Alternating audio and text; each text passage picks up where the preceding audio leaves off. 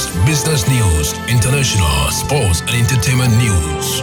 Right here on GTR. GTR. Good afternoon and welcome to the midday news on Ghana Talks Radio. Coming up, Bank of Ghana spending $250 million on new headquarters, says the NDC. ECG introduces instance billing, reducing cycle from 30 days to 3 minutes. And Zongo killing, youth asks police to change approach towards Zongo communities. In other stories, 2022-2023 scholarship GET Fund gives to more local students. This business, sports and showbiz is coming in this afternoon's bulletin. The news will be read by Awentemi Akansukum. Now, the details. The National Democratic Congress NDC has accused the Bank of Ghana of building a new headquarters at an alleged amount of $250 million. The NDC accused the management of the Bank of Ghana of gross mismanagement and recklessness over the past years, which Minority Leader Cassiel Ato said has put a strain on Ghana's economy, thereby deteriorating the standard of living of Ghanaians. Addressing journalists under the NDC's Moments of Truth series Tuesday, August 8, the party alleged that the new head office of the central bank is being built at Ridge in Accra. He lashed out at the Bank of Ghana, accusing it of being insensitive. He has thus demanded the resignation of the governor, Dr. Ernest Addison, and his deputies. The party threatened to march to the premises of the Bank of Ghana to drag the governor and his deputies from office if they fail to resign within 21 days. The party also accused the Bank of Ghana of illegally printing money, which has resulted in hyperinflation, which it says has plunged a large, a large chunk of Ghana's population into poverty. Now, the Electricity Company of Ghana ECG has recently unveiled its innovative spot utility billing system SUBs, which marks a significant transformation in the billing process. Initially tested in the domain enclave of Accra, the SUB's technology has been rapidly implemented nationwide. This cutting edge device developed by the wholly Ghanaian owned business Polymorph Labs Limited Ghana aims to revolutionize the billing system by promptly generating bills for customers through various channels such as printed sheets, mobile text message, or emails. The primary objectives of the SUBS system is to address any discrepancies within ECG's billing process by enabling timely detection for further investigation. Michael Agbotete Soli, the engineering manager of Polymorph Labs Ghana Limited, elaborated on the system's benefits, emphasizing that it will dramatically reduce the traditional 30 day billing cycle to just three minutes.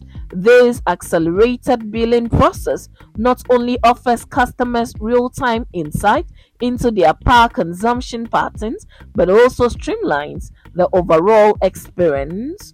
The district's commercial managers of ECG are now equipped with the ability to monitor meters that have been successfully read and bills have been issued. As a result, the SUB's technology has significantly eased the workload of meter readers and subsequently reduced paper based tasks by approximately 80%. Michael Tete reiterated the robustness of the system, assuring that it is resistant to manipulation. Now, in other stories, some youths of Aboabo in the Asokore Mampong municipality in the Ashanti region have called on the Inspector General of Police to caution personnel on their approach to handling issues in Zongo communities. They say the recent alleged murder of Yusuf Salam Uddin and the killing of the Zongo 7 are among instances of unfair treatment suffered at the hands of the police. They spoke to the media during a fitness walk towards Aboabo, the homecoming event. The death of Yusuf Salamuddin led to an attack on the Asawase police station by some irate youth. The police, after arresting some suspects in a zoo, allegedly assaulted and abandoned the victim, who many say was at the point of death. Baba Saki, um, leader of the Asawase Youth Front, believes the police have over the years acted contrary to the tenets of their professional ethics. He pointed to instances of arbitrary killings of Zongo youth by the police. The youth wants the IGP to engage his officers to review their operational approach in the Zongo communities. According to Baba Sariki, they would be forced to defend themselves if the killings continue. President of the Zongo Youth, Jawada Madugu Ango, also described the restriction of the tricycle Pragya riders to the central business district of Kumasi as unfair. He wants the KMA to take a second look at the bigger picture of creating jobs for the unemployed youth in the Zongo community.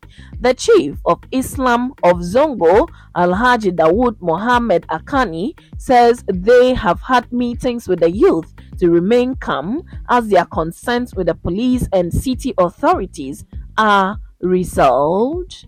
In other stories, the Ghana Education Trust Fund GET Fund has awarded new scholarship to 4,279 students of various universities and colleges in the country. This time, some scholarships were awarded to applicants studying in local universities and colleges, a major shift from previous years when GET Fund scholarship were awarded to favor Ghanaian students studying abroad. The number of successful applicants this year is 63% higher than the 2,704 recipients for last year. Last Tuesday, the fund paid 25.3 million cedis of the annual fees on behalf of the awardees enrolled in undergraduate, graduate, and postgraduate programs of various universities. Those pursuing diploma or degree programs are 2,951, with 1,328 beneficiaries in Masters and Doctorate of Philosophy program in both private and public universities and colleges, all in the country.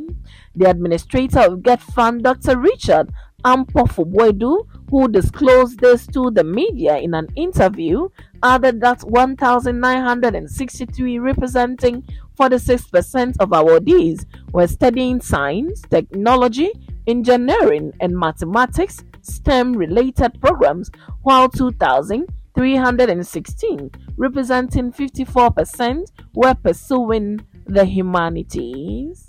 Now, in business, Guinness Ghana Breweries Limited had led the top gainers on the Ghana Stock Exchange GSE in July 2023 as the strong run of the stock market continued with a 32.08%. The GSE consequently recorded a year to date return of 21.30%. The other top four performing stock in the month under review were Societe Generale with 23.73%, MTN Ghana with 8.33%, CalBank 6.67%, and Total Energies with 5.43%. The GSE Financial Stock Index also closed higher than the previous month, reducing its negative year to date return to 16.44%. In terms of trading activities, both volume and value traded increased significantly by 669.42% and 24.25% respectively compared to the previous month. Strong performances recorded by listed companies in their half year results and bullish investor sentiment accounted for this positive outturn.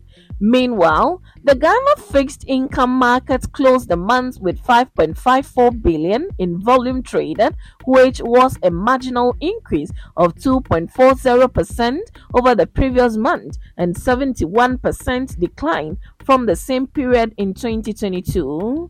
Trade in short term government securities accounted for 40% of activity on the market. Volume and value traded were 35 million 248,344 and uh, 18,361 million cedis, both down by 45.21% and 70.14% respectively compared to the same period last year. Now, in sports, Magdan Senior Football Academy became the crowned winners of the very first Health Champions Cup held in Ghana, organized by the Green Sports Africa in partnership with the MasterCard Foundation.